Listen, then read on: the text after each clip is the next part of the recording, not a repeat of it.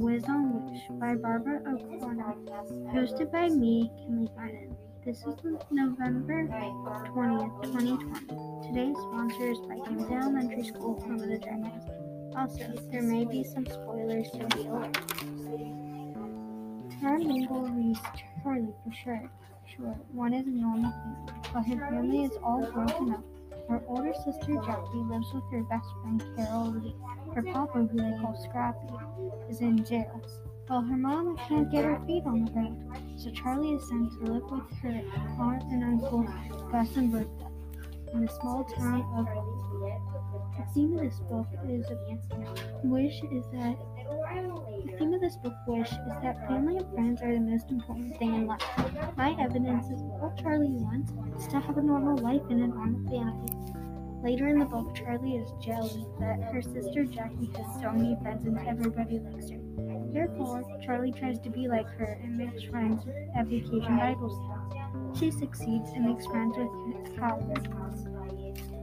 The character that I connected with was Charlie. In my opinion, she was moody, feisty, caring, and can change mood very fast. For example, she could be yelling at her friend Howard one second to making a wish with him at the creek a minute later. Charlie can also be a little feisty, like a, when she picked a fight with a girl at school, and Charlie wanted to be very caring. Girl at school. Charlie can be very caring when she wants.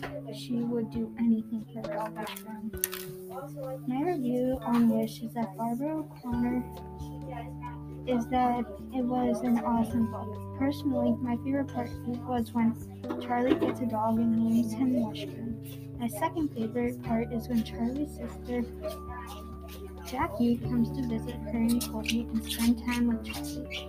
Although this was a great book, it wasn't perfect. My least favorite part film was when Charlie yells at her friend Howard on the bus home from school for no reason. I love this book and recommend it to anyone who loves a good book. That is all I have for you today. Also, Barbara O'Connor wrote How to Steal a Dog. Wish is available at Goodreads and Barnes & Noble. Thanks for listening and don't forget to, to tune in next time to Kenley's podcast, hosted by me, Kenley Fatman.